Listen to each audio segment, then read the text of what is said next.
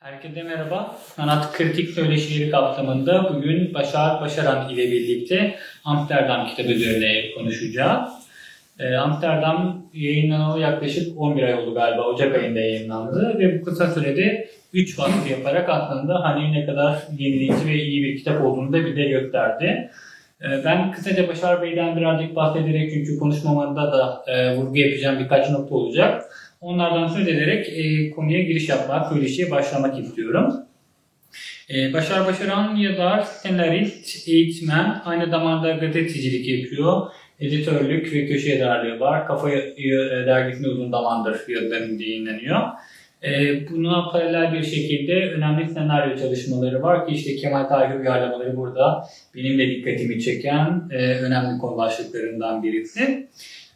Bu anlamda aslında bütün bir hayatımızın yazı ile iç içe geçtiğini söyleyebiliriz. Hemen hemen yazı ve yazı disiplininin her alanında bulunduğunuz köşe yazarlığı, kurgu yazarlığı, kurgu dışı, editörlük, eğitmenlik bu anlamda yazı ile olan ilişkini çok öder bana kalırsa. İlk olarak yazmak süreci sizin için nasıl başladı ve yazı sizin için nasıl bir anlam ifade ediyor? Oradan başlayalım isterseniz. Yani yazmak meselesi çok insanın yazar olacağını hissetmesi ya da kendini yazarak ifade edeceğini hissettiği yaşlarda bununla ilgili kararlılık gösterirse bu hayatta ondan çok büyük bir yükü alıyor. Onun yerine daha bitmeyecek başka bir yük veriyor ama bence taşıması ikincisini daha kolay. Şöyle izah edeyim, insanların pek çoğu, yani bir sürü insan için bunu söyleyebiliriz, kendisinin ne yapacağını çok bilemedikleri bir hayat yaşarlar. Yani bir ne olacağını bilmez, nasıl kendini gerçekleştireceğini bilmez, hayatının nasıl akacağına ilişkin sürekli fikir değişiklikleri gösterir vesaire. Bu bocalamalar içerisinde hayat böyle bir türbülansa girer genelde.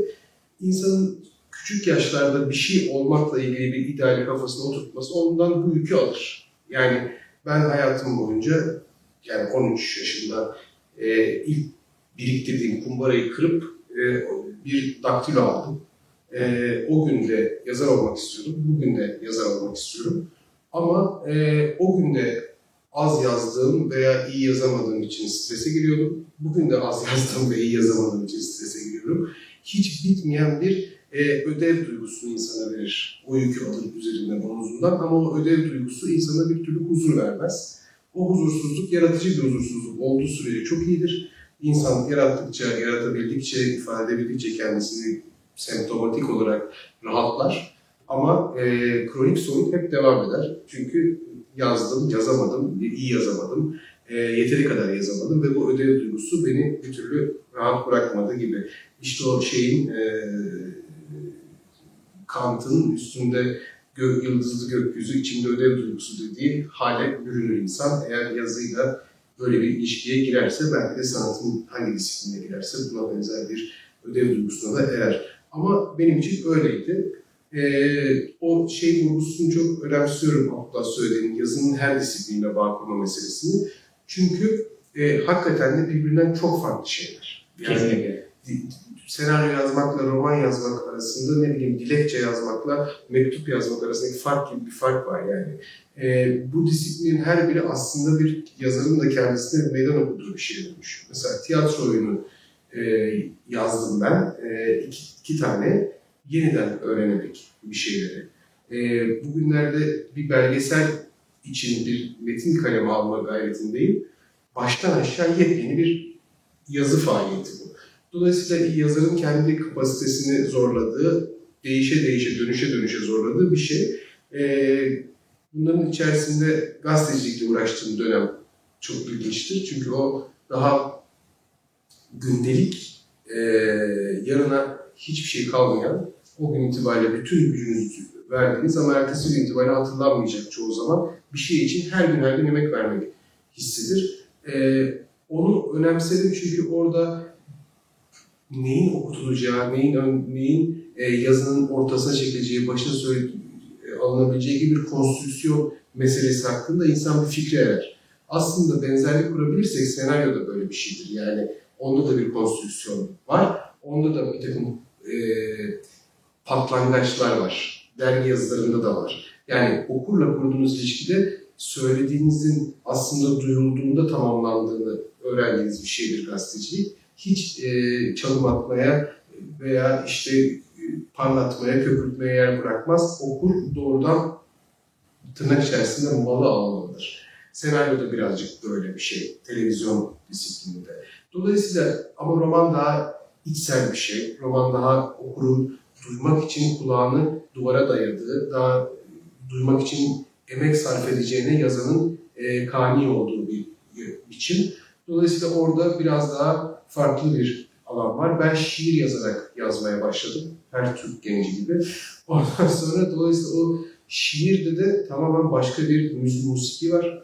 Başka bir mana var. O mana şairin karnında. O manayı karnından çıkarmadan ama bir şeye benzeterek, bir forma ererek ve ilhamla bir bağ kurduğunu varsayarak kurduğum bir yolculuk. Dediğim bunun her birisi ayrı. Her biri de çok insana bir şey öğreten ve bir lisanı sanki genişletme çabası ve paralelde düşünceyi genişletme çabasının faaliyetleri. En bence bunların şarkısı da felsefi metin denemeleridir. Orada artık insan bütün bu idrakının bir şeyine varır. Bir yansımasını görür. Yansımasını görür. Yani orada bir şeyi çok seviyorum ben. Şiir hayretten, roman idraktan da var. Şiiri hayretle karşıladığım bir dünyayı lisanla ifade etmek için bir coşkun bir, aşkın bir şey olarak yaşarsın. Ama aslında ne söylediğini çok da farkında olmayabilirsin. Ama çok güzel bir şey söyleyebilirsin. Sen, duyan senden fazlasını da duyabilir söylediğinden. Çok orası okyanı da işin içine dahil eden bir şeydir. Ama romanda yazan tezine diyeceğini artık müdriktir. Yani idrak olmuştur. Ona göre metnini, derdini ortaya koyar. Yazmanın çok fazla her seferinde yeniden insanın kendisini sınadığı bir şey olduğunu düşünüyorum. Çok yorucu bir şey olduğunu düşünüyorum. Ama dediğim gibi en büyük yükten kurtarmasıyla da bir hediye olduğunu düşünüyorum. O da ya ben ne olacağım bu hayatta duygusunu insandan alır. Al işte bir kalem, bir kağıt, ne olacaksan ol yani. Kesinlikle. Peki aslında Amsterdam'a geçerken şu iki metneliği de merak ediyorum ben. Bunlardan birincisi hatta hem bu tiyatroyla hem senaristlikle yani televizyon DVD'yi almak veya belgeselin bir parçası olmakla alakalı. Bunların hepsinin aslında metninsiz kalem alıyorsunuz ancak her şey yönetmene yakın diye ve oyuncuya göre biçimlenir. Ancak romanda başka bir tutum var. Her şey sizsiniz. Yapımcısı da, yönetmeni de, oyuncusu da sizsiniz. Dolayısıyla okuru ikna etmek tamamen size bağlı bir şey. Burada kimsenin başka bir dahli yok. Dolayısıyla bu iki yazı pratiği arasında belirli farklar olsa gerek. Bunu sormak istiyorum. İkincisi de aslında benim için çok dikkat çeken konulardan birisi. Genellikle senaristlerin romanlarına veya öykülerine baktığımda çok fazla diyalogla karşılaşırız. Çünkü zaten diyalog üzerine kuruludur senaryoda, tiyatroda. Ancak bunun romanında böyle bir durum yok. Tam tersine aslında psikolojisi, felsefesi, sosyolojisi çok daha güçlü bir metin var ve diyaloglar çok az. Zaten aslında bütün bir romanda zaten tek bir zihnin ürünüdür. Bu tercihiminde çünkü bunun bir tercih olduğunu düşünüyorum ben aynı zamanda. Sebebini sormak istiyorum. Bu öncelikle şu ilk sorduğun sorunun cevabını vermeye çalışayım. Evet, işlerde, topluca yapılan işlerde, kolektif işlerde ister istemez yazdığınız metin her bir aşamada yeniden ele alınır. Özellikle senaryoda, filmde, dizide fark etmez. Her bir aşamada o metin tekrar ele alınırken ele alan kendi dünyaya bakışını, kendi dünyaya bakabilme becerisini de işin içine katar. Dolayısıyla aslında sizin çıkış noktasındaki yetenekleriniz beraber çalıştığınız arkadaşlarınızın kabiliyetleriyle de sınırlanır ya da yükseltilir. Dolayısıyla ortalama bir ürüne dönüşüyor. Yani evet yönetmene yazılmış mektup olarak yönetmenin bir realizasyonunda bir senaryo değiştiği gibi oyuncunun onu içselleştirmesiyle ve oynamasıyla başka bir yere gider. Müzisyenin ona eklediği dokunuşla başka bir yere gider. Hatta işin montaj masasında tekniğine dönersek rengini yapan adamın ona koyduğu renkte de bir yere gider. Kurgucunun nereden sahneyi bağladığıyla da bir yere gider. Gel gelelim miksajcının hangi sesi öne aldığıyla bile, bir kapı sesini yükseltmesiyle bile sizin yazdığınız sahnenin duygusuna bir müdahalesi olur.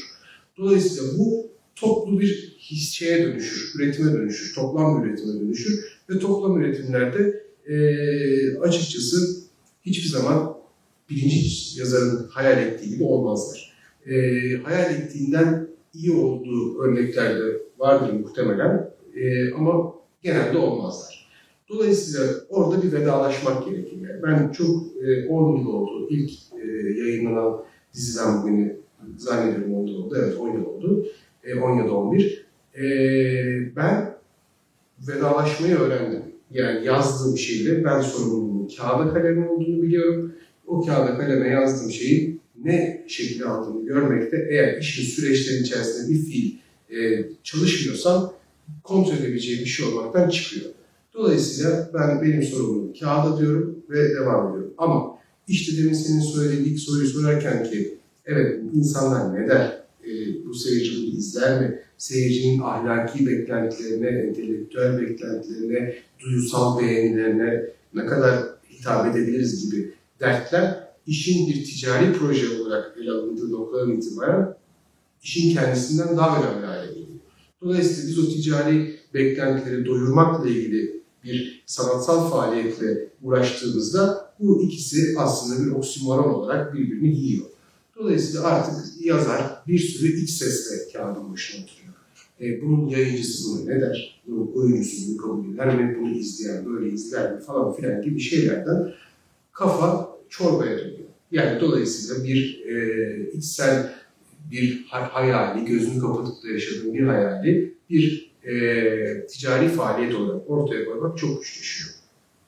Tabii ki bunun da niş üretim yerleri var, sanat filmleri gibi. İşte şimdi bu dijital platformlarda daha küçük bütçeyle ama bunun gibi örnekler vesaire olabiliyor. Yani artık biraz daha otör, yazan ve yönetenin bir araya geldiği vesaire işlere imkan televizyon dizi anlamında da olabiliyor. Ama yani buralarda iş yapmıyorsak hiçbir şekilde yazdığımız metnin öyle olmasını bekleyemeyiz ya da yazdığımız metni özgürce yazıyorum diyemeyiz. Ama tutunduğumuz yerler olur. Yani küçük bazı yerlere bir iki karaktere tutulur, bir iki sizi mutlu edecek, tam da istediğiniz gibi olduğunu hissettiğiniz bir iyi oyuncuyla bağ kurarsınız mesela sözlerinizin ağzına yakıştığını düşündüğünüz falan. Oralarda bir işe tutunursunuz ama sonuçta bunu ticari bir iş yaptığınızı da bilirsiniz. Romana gelince romanda hiç böyle bir şey yok. Romanda benim için hiç böyle bir şey oldu. Çünkü ben o kadar yorulmuştum ki öbür tarafta öyle bir şey oldu. Ben bu romanı yazarken kim ne der diye düşünmedim.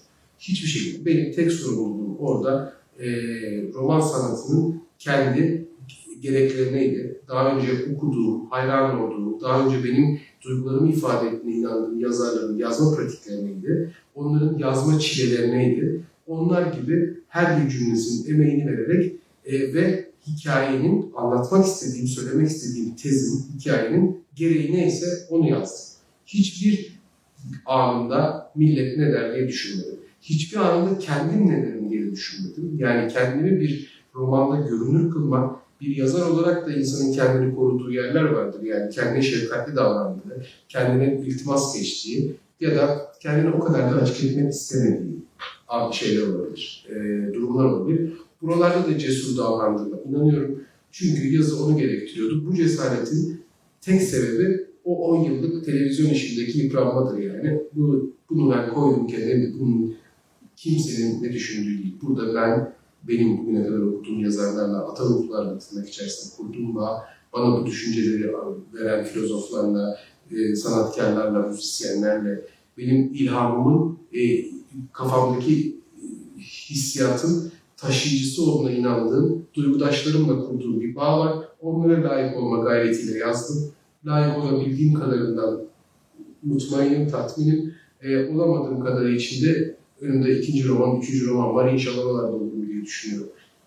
Bunu söyleyeceğim şey bu yani. Roman ve senaryo arasındaki kolektif üretim tarzı, bireysel üretim tarzı için. Diğer soruna gelince romanın yapıcı diyalogları. Evet, diyalog meselesine gelince benim bu romanın yazış meselem aslında şuydu. Felsefe okudum ben. Felsefeyi merak ederek okudum.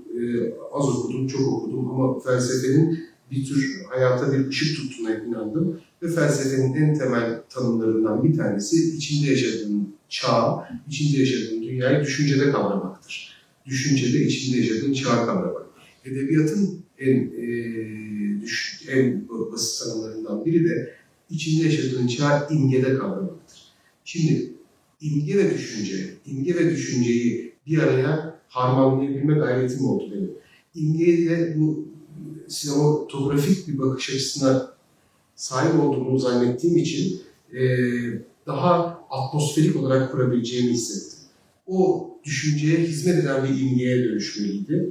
Ve orada aslında tıpkı sinemanın birinci kuralındaki olduğu gibi bana gösterme, bir şey anlatma göster gibi. Ben de aslında romanda biraz göstermeye çalıştım. Dolayısıyla diyalog birazcık naratif kalacaktı. Yer yoktu bu hikayede. Çok isterdim aslında, isterim de böyle bir şeyle yazmak, bol diyaloglu bir şeyle yazmak. Okuması da çok daha kolay olur belki okur için. Eğlenceli olabilir, oradan da bir sürü şey çıkabilir ama bu hikaye bence imgeyi ve atmosferi ve tarifi istiyordu. Bir de ben bu romanda bir diyaloğun, karşı tarafla kurulan bir diyalogda eksilebilecek incelikte bir duyguyu aradım. İki kişi bir araya gelse böyle şeyler konuşamazlardı. Ancak bir insan kendisiyle böyle incelikli bir şey konuşabilirdi bence. Çünkü iki insan bir araya geldiğinde toplumsal bir uzlaşının getirdiği bir zeminde aslında diyalog kuruyorlar. Ve eksile kuruyorlar. Her şey bunun karşılığı. Yani bazen öyle olur ya, içinde bir yerlerde dersin ki her şeyi anladım, her şeyi işte tamam şimdi gideceğim ona söyleyeceğim. Gideceğim ona söyleyeceğim dediğinde de söyleyemezsin. Çünkü başka bir şey söylersin. Çünkü o iki kişi bir araya geldiğinde başka bir kimya, başka bir yerde kurulur oyun masası.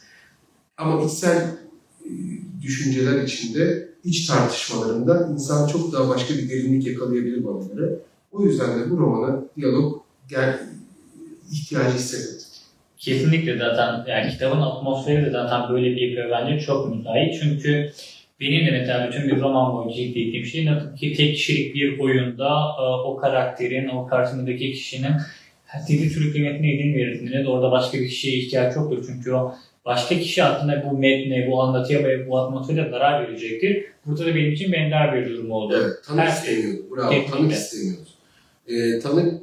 Tanık olan tanıkta halüsinatif bir tanıktı. Yani var yok belli değil. Evet. Dolayısıyla evet, bu duygular şahitsiz kalmakla karakteri yalnızlaştırmalıydı ki karakter kaçacak yer bulamaz. Çünkü bir yarenle konuştuğunuzda o bir kaçak verir yani. Hadi bir yemek yiyelim ya, bırakmıştı şimdi falan bir şey olur.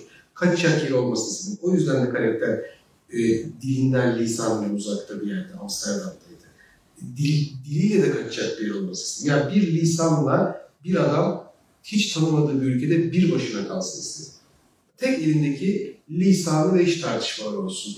Bu Türkçeyle Türkçesinin yettiği kadar hakikati kavrama gayretinde bulunsun. İçinde düştüğü hayata bir teselli bulsun istedim. Peki o zaman aslında romanın biraz coğrafyasından devam edelim. Çünkü roman Amsterdam'da geçiyor. Zaten isminde de olduğu gibi oradaki bir İdabel'in düğünü sırasında, o düğüne hatırlanmış sırasında onun neler düşündüğünü, onun geçmişinde neler olduğunu anlatıyor. Ancak biz ana karakterimizin zihninde çok daha farklı coğrafyalarda hareket ediyoruz. İşte Amsterdam'dan İstanbul'a gidiyoruz, oradan Atina'ya gidiyoruz, orada Kıbrıs'a gidiyoruz ki her bir dönem bu karakterin hayatında başka bir dönemi sembolize ediyor ve bu dönemlere paralel bir şekilde de farklı tartışmalar açıyor bir de ki bu oldukça önemli. Mesela Kıbrıs yıllarından bahsederken anne ve babasıyla olan ilişkisi, ailesi çok önemli. Atina onun için aslında bir mutluluk kaynağıdır kökene baktığımızda, ancak işler pek de umduğu gibi gitmez. İstanbul onun zorunlu olarak yaşamak zorunda olduğu bir yerdir. Nihayetinde Amsterdam'da işte sevgilinin düğününün olduğu bir yerdir. Yani her yerde farklı bir mutluluk vardır ancak her bir mutluluk farklı bir nedene dayanır. Bu benim çok dikkatimi çekti ve sizin bu konuyu bu şekilde bir coğrafi metotla farklı bir şekilde açıklamanız, yorumlamanız da bence çok dikkat çekiciydi. Birincisi hem bu yapıyı, yani neden mesela bu karakter bütün hayatını İstanbul'da yaşamadı da bütün mutlulukları burada olmadı da işte bu kadar farklı coğrafyalarda oldu ve neden bu roman çok bu bence tuhaf bir şey. Hani bir Türk yazarın Amsterdam'da geçen bir roman kaleme alması çok örneği görüldüğü bir şey değil. Evet. Bu iki meseleyi sormak istiyorum bir de. Şöyle, Amsterdam'ın bir öznel bir sebebi var, bir nesnel bir sebebi var. Nesnel sebebi, ben o soğuk kuzey atmosferine ihtiyaç duydum. O gurbet hissini en çok çıkaracağım. Çünkü aslında karakter durduğu yerde gurbettedir yani. Hı. Karakter bulunduğu yerde bir gurbet hissini duymaktadır. Çünkü kendisinden hicret etmiştir, kendisinden uzaklaşmıştır. Aslındaki özlediği yer, Darüssızası kendisidir. Dolayısıyla o gurbet duygusunu bana kuzey gelecekti. Kuzeyin dilini bilmediği bir yer olması önemliydi. Soğuk bir yer olması önemliydi. Onun hep atmosferik olarak aradığım şeylerdi bunlar. O yalnızlığın içerisinde savrulması, o lisanından başka tutunacak hali olması için Amsterdam'ı seçtim. Nesnel bir sebep olarak. Öznel bir sebep olarak da söyleyeyim. Ben yıllar önce tek başıma bir Amsterdam seyahatinde bu romanın olup olmadığını bilmediğim bir romanın 2000'lerin başında bir deftere notlarını aldım, hatırlıyorum. Sonra o not defterini bir daha görmedim. Bunun da içinde nüveleri var mıdır bilmiyorum ama o Amsterdam soğuğunda o adam gibi tıpkı dolaşıp hayat üzerine, nereden gelip nereye gittiğim üzerine ve ne kadar da aslında hayal ettiğimden uzakta bir hayat yaşadığımın acısını hissederek yürüdüm, dolaştım. Dolayısıyla böyle bir öznel sebebi vardı bunun. Tekrardan Amsterdam'a gidip bu kaybettiğim romanı orada arama duygusu. Yoksa benim hayatımda çok önemli bir Amsterdam şehriyle kurduğum bir bağ yok. Ben o işte dediğiniz gibi hiç bildiğim bir yer değil. Yani bildiğim bir yer derken gitmişliğim var ama benim için bir ailetimle ilgisi yok. İstanbul'da da bütün bunları yaşayabilirdi. O bana o atmosfer gerekliydi. Diğerlerinin arayışlar, Kıbrıs'tır, Atina'dır vesaire, onun her birinde aslında bir ışık arıyor Metin. Kıbrıs'ın o sarı ışığına, yanık ot kokusuna ihtiyaç duyuyor atmosfer. O anlattığım hikayeyi doğru yere oturtmak için. Ya da Atina'daki o sintagma eylemlerindeki o devrimci rüzgara ihtiyaç duyuyor. Çünkü oradaki o bireyin aslında kendi tarihteki rolünü gerçekleştiremeyiş ezikliğinin, üzüntüsünün bir tür burjuva konformizmiyle kımıldayamamasının vesairesinin hiç de tanımadığı ama öyle olduğunu varsaydığı bir takım devrimci rüzgarların ortasında hissetmesi lazımdı. O rüzgarların onu düşürmesi lazımdı.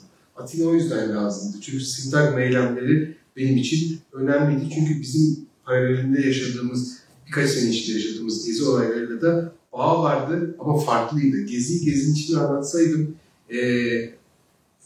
birçok cevap hakkını beraberinde getirecekti. Çünkü öyle olmayabilirdi. Ama Atina yabancılığı bana karakterin o sınırlılık duygusunu hissetmesini ve kendisinden bir kat daha soğumasını getirdi.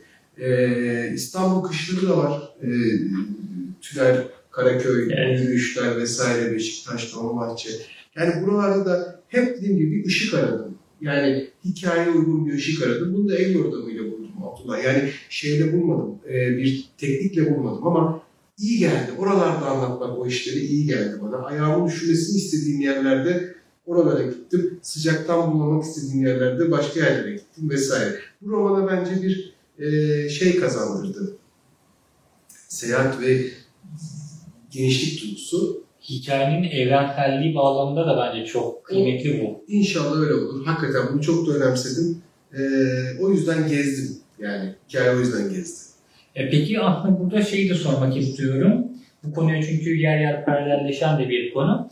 Burada bir makro hikaye var. O da anlatıcı karakterin işte Amsterdam'daki o rüya ile gerçek arasındaki fikri düşüncesi. Ancak bu makro hikayeye eklemlenen birçok da mikro hikaye var. İşte bir sürü yan karakter var. Bunlar bir görünüp bir kayboluyorlar ancak ana karakterin zihninde yaşamaya devam ediyorlar. Yer yer onları ortaya çıkıyor. İşte Sadaka karakteri ortaya çıkıyor. İşte Fuat ortaya çıkıyor. Mehmet Bey ortaya çıkıyor. Onun eşi ortaya çıkıyor. Gustav, Hava, herkes bir şekilde kendini gösteriyor. Kimi gerçek olarak gösteriyor, kimi onun beyninde kendini gösteriyor ve bana sorsanız şu karakterin hikayesini hemen anlattım, şu karakterin hikayesini hemen anlattım. Yani ana hikayede belki olmasa çok da fark edilmeyecek ama ona güç katan da birçok mikro hikaye var, yan hikaye var. Mesela bu makro hikayeyle mikro hikayeyi nasıl birleştirir? Bu bütün yan karakterler ana karakterin kendi kişiliğine, onun yapısına, onun kendisinin gelişimine ve aslında içindeki sıkıntıları dışa vurmasına nasıl etki etti bunu sormak istiyorum. Aslında bu karakterlerin her biri, bu yan karakterlerin her biri adamın içindeki, ana karakterin içindeki çok temel ve çözemediği bir sorunun taşıyıcısı olarak karşımıza çıkıyor. Ve oradaki o karakterde bulamadığı, mesela bütün adamın sorununun aslında kendi halinin insanı olamamak, kendi halinin karşılığında bir davranış biçimine erememek, eksik kalmak duygusu olduğu için kendi haline ermiş, kendi halinin taşıyıcısı olmuş, son derece sağlam bir karakter Sadaka'yı gördüğünde kendisini sorguluyor. Ya da kaçırıldığı, elinde tutamadığı bir takım zamanların taşıyıcısı olarak ölmüş bir karakter için Mehmet Bey'le bağ kuruyor. Babasıyla kurduğu bağ başka bir bağ. Bütün bunların aslında her biri o yolculuk sırasında ya da Amsterdam'daki o iç yalnızlığı sırasında bir sorunu tartışmasını müşahhaslaştıran, sorunu kişiliğe büründüren karakterler olarak çıkıyor. Ve yine atmosferi ve makro hikayeyi desteklemek üzere çıkıyor. Yani Amsterdam'la ilgili şunu da söyleyecektim, şimdi Sadaka deyince aklıma geldi. Çok temel bir derdi de var karakterin. Her Türk yeni entelektüel gibi belki de Doğu-Batı arasındaki o sıkışma, Doğu-Batı arasındaki o ikilemin getirdiği, çatışmanın getirdiği iç huzursuzluğunu hep taşıdığı için orayla kurduğu aşk, nefret ilişkileri vesaire ilişkileri bilmem ne için dolayısıyla bir doğulu karaktere ihtiyaç duyuyordu. Afgan karakter öyle geldi Fuat'la Sadaka ama Amsterdam'da olması da bundan dolayı da ihtiyaç vardı. Batı'da hissetmeliydi karakter. Bir hatta iki farklı doğulu karakter çünkü Türkiye'de evet bu Türk karakterinin de doğuludur. Ondan daha doğuludur. Doğunun doğusu da var burada. Aynen ondan daha doğuludur. Hatta bir alacakaranlık ülkesindedir o. Afganistan'ı tarif ederken karakter coğrafi bir yerden tarif etmez, bir duygudan tarif eder. Yani nereye komşu Afganistan falan filan diye kendi kendine sorduğunda aslında onun bir iç sıkıntısına komşu olduğunu, bir huzursuzluğa komşu olduğunu filan düşünür. Halbuki orada, bunu tabii bir okuma olarak söyleyebilirim yani sonradan da belki böyle düşünüyor olabilirim ama Doğu'nun daha doğusunda böyle bir yönetilemezlik, bir bilinmezlik vardır. Batı'da da başka bir şey vardır. Biz nereye gideceğiz de aramaktadır yani. Çünkü bir siyasi olarak da dertleri olan bir karakter o.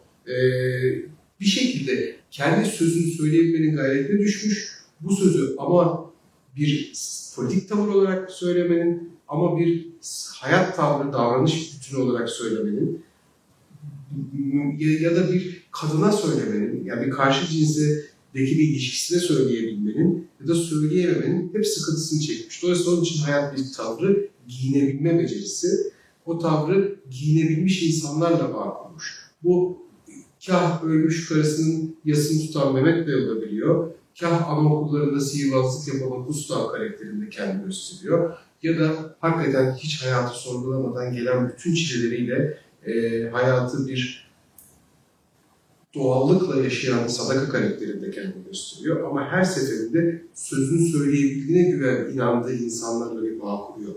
Dikkat et, karakter aklında tuttuğu karakterlerle hiç kavga etmiyor.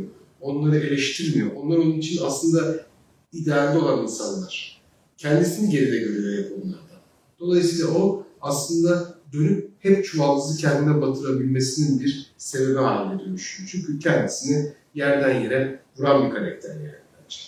Kesinlikle bu da tam karakterinde o diyimdeki tartışmalarda kendini alabildiğine gösteren de bir konu.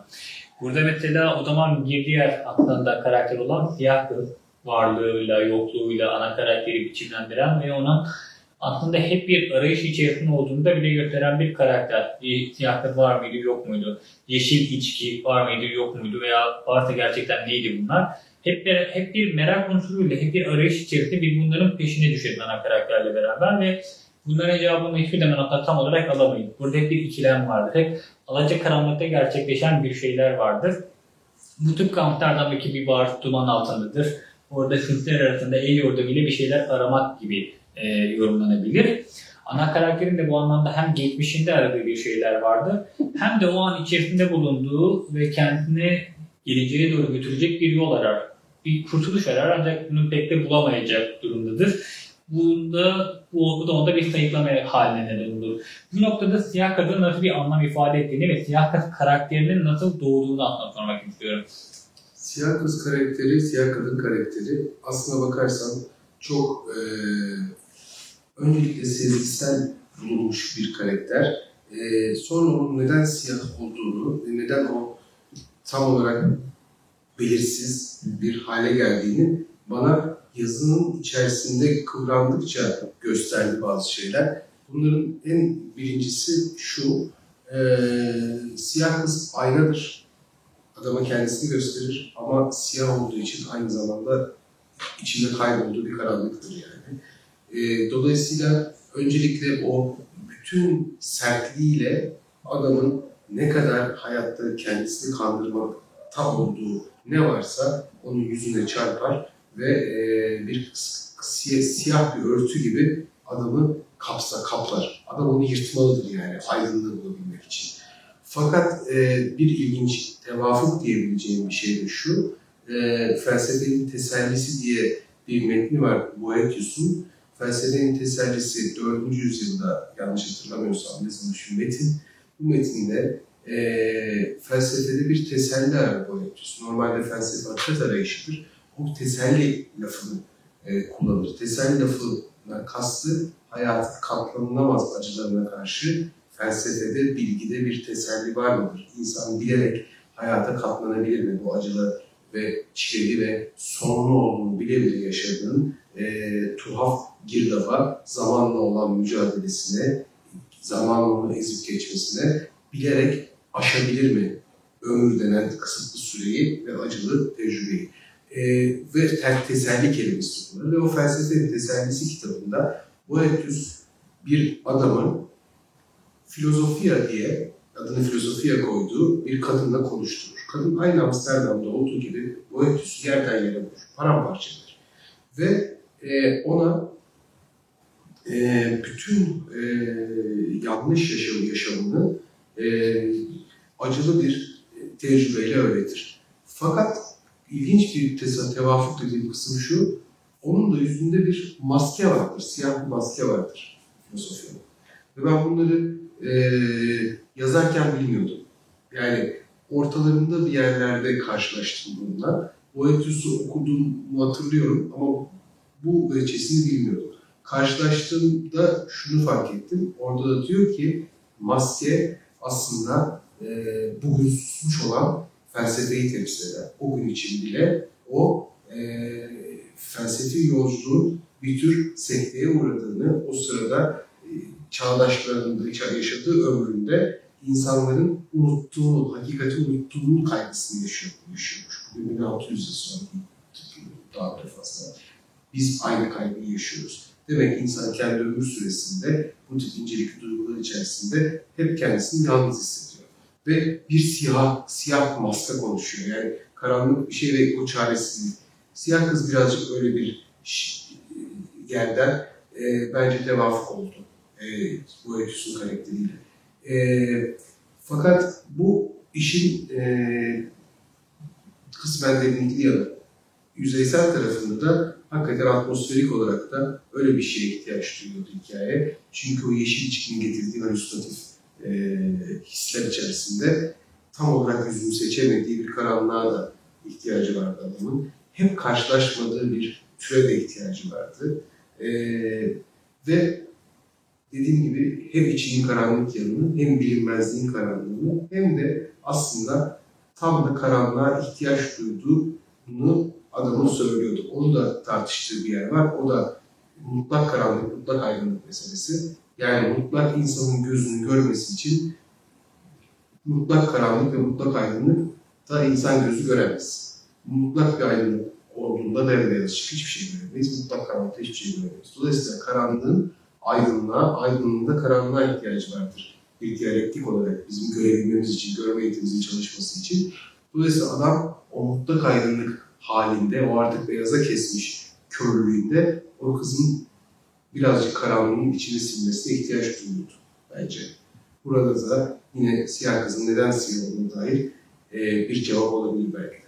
Kesinlikle. Mesela burada benim de çok dikkatimi çekiyordu. Romanın dili ve romanın dilinin bir de vaat ettiği şeyler. İlk felsefeden de bahsederken, psikolojiden de bahsederken herhalde yaslanabileceğimiz en temel şey dildir. Her şey dil ile var olur. Her şey dili geldiği şekilde biçimlenir. Burada da anlatıcı karakter bir daha 300 sayfalık roman boyunca bambaşka, alışık olmadığımız ve aslında oldukça zorlu bir dil vaat eder. Bu romanı meta okuması o anlamda oldukça güç. Çünkü bu biraz bu diyalogluluktan, yan karakterlerin arka planda kalmasından.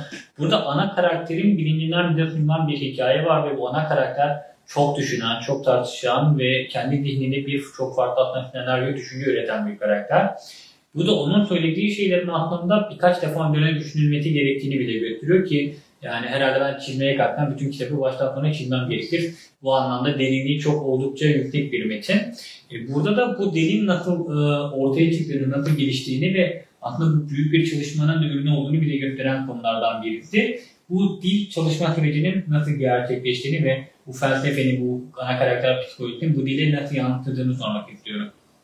Karakter kendi, dediğim gibi kendi lisanına sığınmış bir karakter. Elinde avucunda hakikati bulmak için lisandan başka bir şey yok ve lisanını eğip büküyor ve o eğip büktüğü lisanın kabiliyetleri doğrultusunda hakikate yaklaşmaya çalışıyor. Heidegger'in o Alman lisanı bana yetmiyor, düşüncemi bir türlü anlatamıyorum diye çıldırması, yeni kelimeler bulmaya çalışması falan gibi bir şey bu. Çünkü aklın yetenekleri lisanla sınırlı.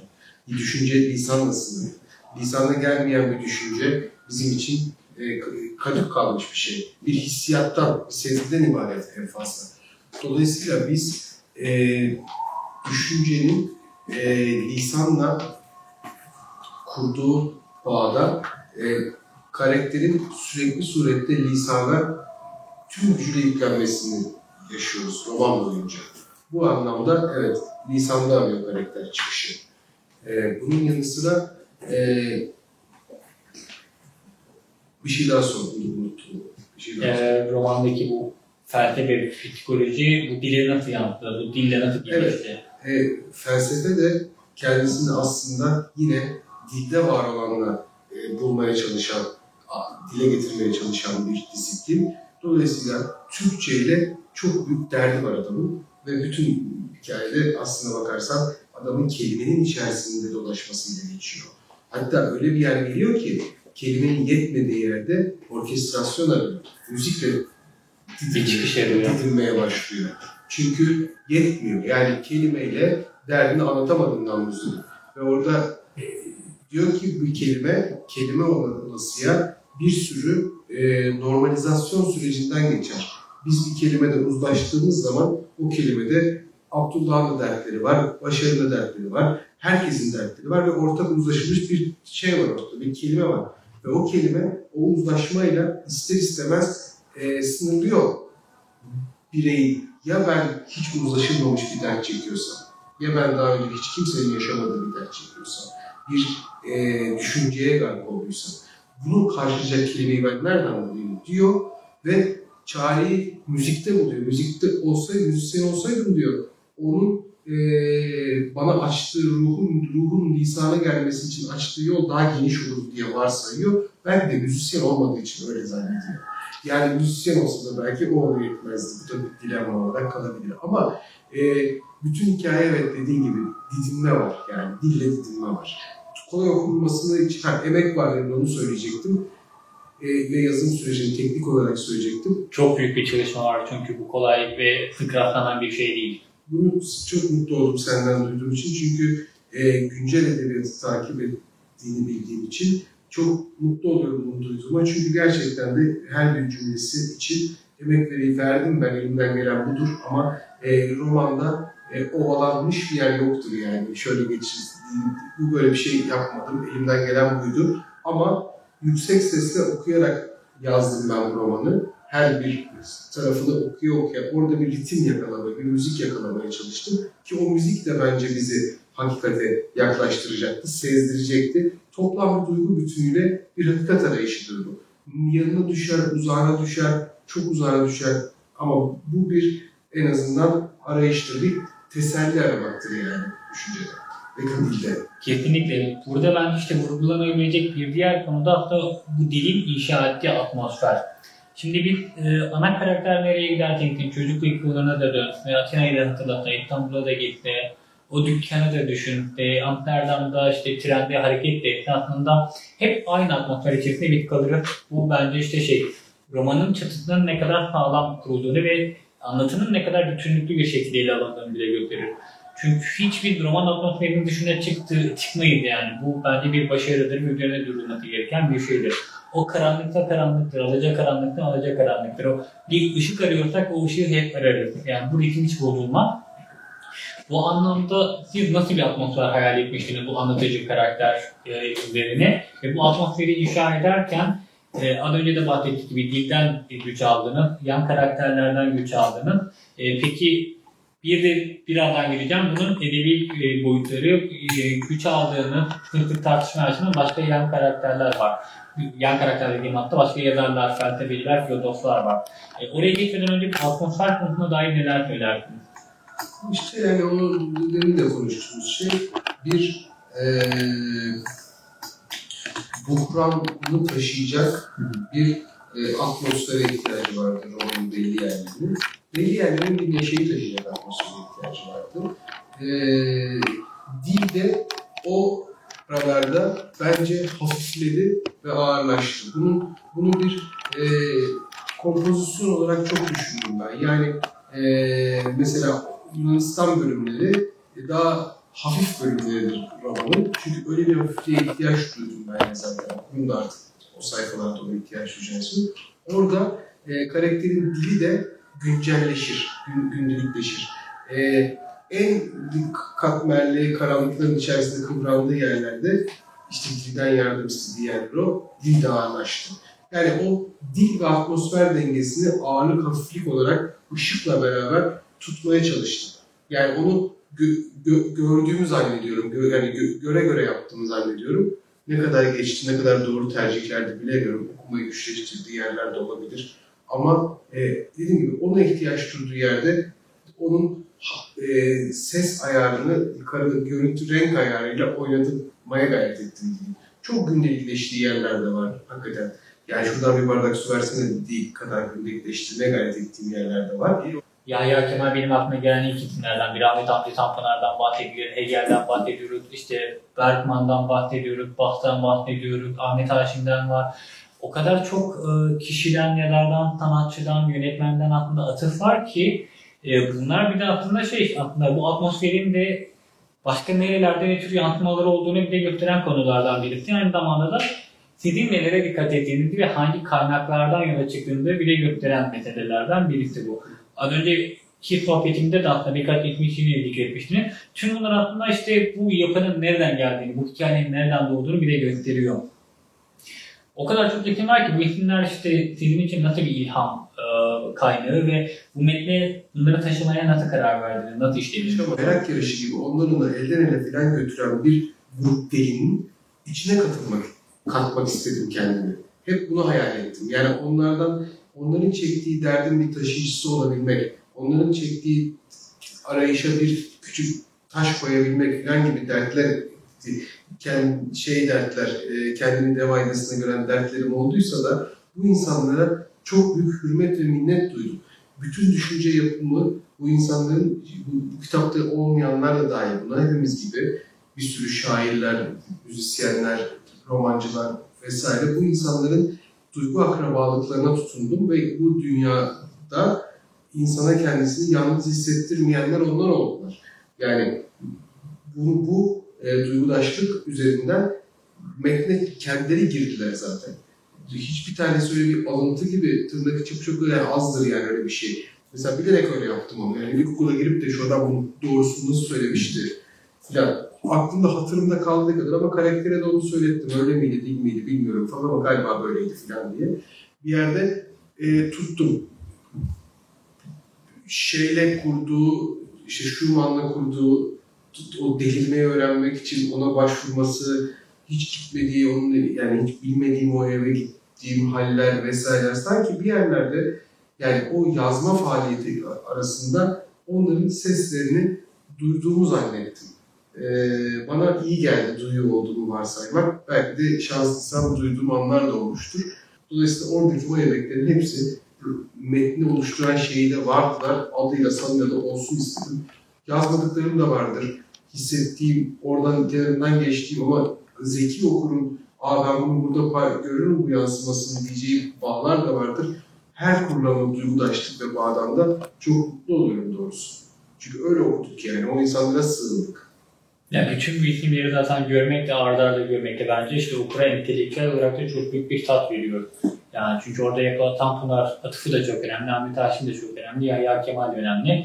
Öte tarafından bakıyordu işte Bach, Schubert, bu isimleri görmek. Birinden bahsediyor, neymiş bu filan diye buraya döndüğünde sana bir kapı daha açan şeyler. Yani bir kapıdan geçmesini yetmeyip o geçtiği kapıyı da açık bırakan metinlerdir bunlar. Peşinden seni davet eder oraya. Sen de oradan geçebilirsin yani. Dur, bak ben sana bunun bir ucunu verir, nereden çıktığını gösterir. Bunları çok sevdim böyle şeyleri. Hem okumayı çok sevdim hem de ne bileyim işte oyunlarda, piyeslerde, filmlerde vesaire bu tip ilham kapısını açık bırakan eserlerle çok müteşekkir kalarak bağ kurdum. O yüzden de alenen hepsini de onun için çekmeye çalıştım. Şimdi uyandırdığı izlenimler ve hayal kırıklıkları. Burada işte anneyle babanın ayrılması da çok önemlidir. Babanın daha sonra oğulda yarattığı hayal kırıklıkları, donukluklar ve onun karakterinin oluşum sürecinde uyandırdığı hisler. Bunlar çok önemlidir baba-oğul ilişkisine özellikle. Ki edebiyatında da, modern Türk edebiyatının doğuşunda da baba-oğul ilişkisinin çok büyük bir yeri vardır. Ahmet Mithatlardan, Halit Nihatlardan bugüne kadar. Birincisi bu baba-oğul ilişkisini zaten ele almak istedim. İkincisi ana karakterin geçmişle hesaplaşmasında aile nerede durur? Ve aile nasıl bu kadar büyük bir yaraya neden olabilir?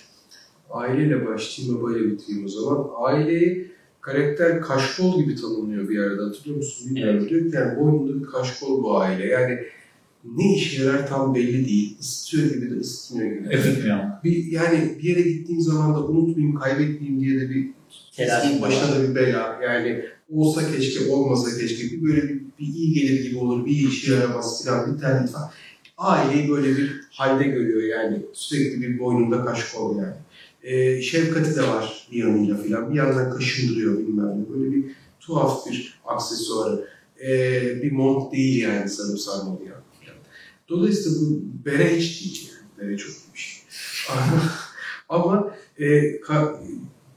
dolayısıyla aileyle böyle bir şey kuruyor. Aile sırları olan, aile aslında ne yaparsan yap bir şekilde sonunda yanlış olan her davranışının ama bir yanıyla da bütün seni sen yapan bir bileşenin ve bununla da yani hiçbir şekilde halleşemiyorsun, geride bırakamıyorsun, gökyüzü gibi işte hep var. Dolayısıyla aileyi böyle bir yerde görüyor ve içinden çıkamıyor. Onu o yaptığında farkında. Parçalanmış bir ailenin sonucu olduğu için de o parçalanma üzerinde çok düşünüyor. Yani kendi içindeki sen parçalanmasını ailenin parçalanmasında buluyor ve o parçalı bir ayrılık düşümünün acısını yaşıyor. O onda bir ayrılama materyali olarak ortaya çıkıyor. O onda bir vantuz balığı diyor ya bir yerdeyim, evet. Bir yere yapışıp da geziyor dünyayı. Hem dünyaya çok meraklı hem büyük maceralara hevesli ama aynı zamanda bir türlü ayrılık meselesini yapıp beceremediği için de birey ve müstakil bir birey değil. Dolayısıyla aile onun için hakikaten bütün bu açmazlarının, arazlarının bir sebebi olarak görünüyor. Ama kendisi de o ailenin bir parçası. Dolayısıyla aynı zamanda kendisinin de çok da uzağa gidemediğinin farkında kendi ailesinden. Babayla kurduğu ilişkisini ben şöyle değerlendiriyorum. Baba-oğul ilişkisi evet çok ele alınan bir şey yani. Kutsal metinlerden bugüne hep yani baba-oğul var. Ben erkeğin bir oğlunun, bir erkeğin, beşiğinin babasının mezarı olduğu şeyine katılanlardanım. Oradan bir dönüşüm yaşadığını düşünüyorum. Bu da kaybettiği babasından bir dönüşüm almış ama o dönüşümü de tam tamamlayamamış bir karakter acısı olduğu için derdini babasının mezarına anlatıyor aslında. Geçmiş hesaplaşmasından kastım. Ölmüş bir karakterle aslında hesaplaşıyor. Ölmüş olanın haklılığı karşısında eziliyor. Ölmüş olanın artık yanıtsızlığıyla, yanıt vermekten münezzeh oluşuyla gittiği yerdeki kuvveti karşısında eziliyor. Dolayısıyla babayla yarım kalmış ilişkisi onun en büyük derdine dönüşüyor. Derdine ve aynı zamanda kuvvetine dönüşüyor bir yerde de. İşte bu ikircikli ilişki beni çok bir yazar olarak kaşıyor. Bir erkek olarak da kaşıyor. Kendi babamın kurduğu ilişki açısından da kaşıyor. Dolayısıyla burada çok fazla ben o hakikat böyle bir şeyin altındaysa, toprağın altındaysa veya hakikat bir katmanın altındaysa orada o katmanın, o buz kütlesinin kırılabildiği incelikler görüyorum. Yani o baba-oğul ilişkisine vurduğu zaman kazmayı, hakikate giden o buz kütlesi çatlayabilir ve seni birazcık da bazı yerler çok kalındır yani. Oralardan geçmek çok zor ama buralarda böyle bir buz tutmuş bir göl gibi düşün. Baba-oğul ilişkisi kırılma anlarıdır bence insanın. Oraya kazmayı vurursan oradan su çıkar yani. Onu hissederek oralara yatırdım kalemi değil. Aslında başladığım yeri biraz dönmek istiyorum şimdi. Son söylerim ama bunu sormak istiyorum. Buradaki ana karakterimiz aslında bir yazar karakter. Bir roman yazdığını söylüyor, yazar söylüyor, zannediyor, evet. Ama yazdığı bir şeyler de var aslında falan. Romanda da yazmakla ilgili aslında önemli bir detay var. Ben burayı çok enteresan buldum. Bunu sorarak aslında bunu hem okuyup hem sorarak aslında burada getirmek istiyorum şimdi şeyi. 80. sayfada pasaj şöyle gelişiyor. Sait Faik'in ki bugün de Sait Faik babasının doğum yılı 116. Sait Faik'in bir öyküsündeki semaverle çay demlenen berber dükkanını hatırladım. İşte gerçek bir yazar okurunun hayal gücünü böyle sonsuza kadar ele geçirir diye düşündüm. Gözümüzle gördüklerimizi bile onların tariflerinden bağımsız düşünemez oluruz artık. Ben de böyle kuvvetli bir yazar olmak isterim. Yazdıklarımla bazı zihinleri esir almak, onların dünyayı kavrayışlarını ilelebet değiştirmek isterim. Beni bir kez okuduktan sonra artık benim gördüğüm inceliklerle kalibre olsunlar. Onlar arkalarına yaslansınlar, kulaklarına bir Proust gibi dünyayı fısıldayayım. Ki bugün de Proust'un üzülüyordum yollarına. Evet. Proust mu? Hangi gönülde ne aslan yatıyor belli olmuyor doğrusu. Sen neyin çilesine talip oldun ki Proust olasın? 16 senede bir romanın yazacak sabır mı var sende? Dikkat edersen roman yazacak dedim. Yoksa bir romanı yazmadan 16 sene beklemeye sabır değil, korkaklık deriz. Emek harcamakla vakit harcamak arasındaki ince farktan söz ediyorum. Oh, vurdun mu kendimi yerden yere? İyi oldu. Sinir oluyorum. Berber sigarasını fiskeyle döndürerek caddeye fırlattı. Yani bu küçük pasajda, bu küçük cümlelerde bence işte hem sizin yazarlığınızda hem de buradaki ana karakterin yazarlığına dair bence çeşitli ipuçları görmek mümkün. Şunu sorarak bitiriyorum. Buradaki yazarlık tahsilisinden mi kaynaklanıyor yoksa bu ana karakterin yazarlık düşüncesi mi? Burada sizin yazmaya meselesine bakışımı karaktere söylettiğim bir yer diyebiliriz bunu dürüstçesi. Ben böyle düşünüyorum. Ben o imgenin dünya bir kere bütün bu sanat uğraşının aslında Nermin Uygur'dan ele alarak söyleyeyim bir karşıt dünya oluşturma gayreti oldu. Yani bir karşıt kültür, bir karşıt dünya. Bizim yaşadığımız dünya kendi içerisinde bir manası olmayan bir yerken sanat buna bir mana atfetme becerisi. Manayı da kurarken dünyada gördüğümüz bütün unsurları estetize ederek kurarız. Dolayısıyla biz imgeleri öyle güzel estetize edebiliriz ki bazı yazarlar ve bazı sanatkarlar sayesinde sesleri, imgeleri öyle güzel estetize edebiliriz ki çaydanlıktaki ıhlamurun, buharının cama sinmesini, o kış gününü, o içerideki o sabun kokusunu vesaire öyle bir yazar ki benim için artık her berber dükkanı odur. Ondan uzağa düşen berber dükkanı çirkindir, ona yaklaşan berber dükkanı gerçektir. öbürü sanki gerçek onun yansıtır artık. Gerçeği dünyadan çalmıştır yani.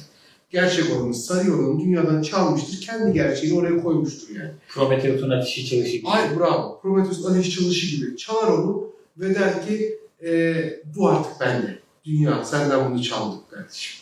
Sen artık bana benzettiğin ölçüde gerçeksin.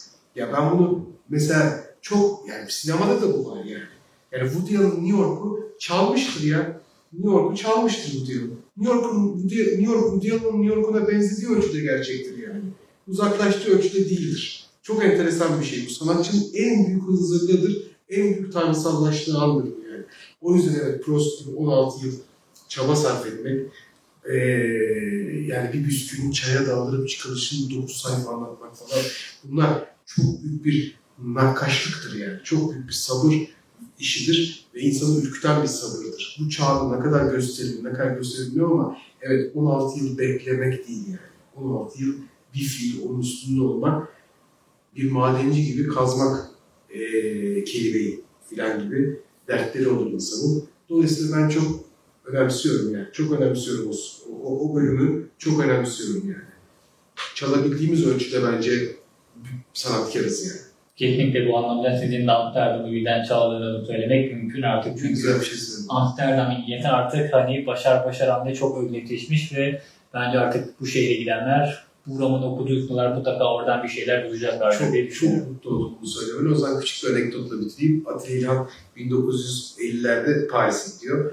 Ve ilk o işte 2. Dünya Savaşı sonrası Paris'in yükselen entelijansiyasını falan Türkiye'den öyle çok fazla insanın gidebildiği zamanlar değil. Atilla gidiyor ve 50 yıllarda Paris bohem ve entel dünyasında ve sosyalist dünyasında bir dolanmaya başlıyor ve o dönemde Paris'teki gördüklerini Hürriyet Gazetesi'ne tefrika ediyor. Abbas Yolcu diye ona bir köşe veriyorlar. Ve 33 doğumludur galiba Attilâ, 1950-27 yaşında yani. 1960-55'ten 20 küsürlerinde ve yazıyor Abbas Yolcu diye Paris'ten mektuplar gönderiyor Hürriyet Gazetesi'ne. Ve tabii ki bütün o romantize edişiyle, estetize edişiyle yani. Ondan sonra ve çok büyük bir Paris hayali başlıyor burada. Sadri Alışık da peşinden gidiyor hatırlıyorum. Diyor ki Atilla senin Paris'in burada yok yani. Böyle bir Paris yok burada. Böyle bir Paris olmayabilir. Çünkü gerçeği Atilla'nın Paris'idir aslında evet. Ve sahipsinden nefret ediyor Sadri Alışık. Sonra ben de yıllar sonra mesela 2000'lerin başı mıydı doğru? Evet 2000'lerin başında Paris'e gittiğimde Atilla'nın Paris'ini ben de aramıştım doğrusu. İşte diyeyim Gardolest filan der. Gardolest'teydim burnumu şaraba sokmuştum. Katiyen sarmıştım filan diye ısrarlar. Gittim Gardolest'i buldum yani Gardolest Beylikdüzü gibi bir yer yani. Hani hiç böyle bir yer değil yani. Eskiden mi böyleydi acaba? Yok hep böyleydi filan.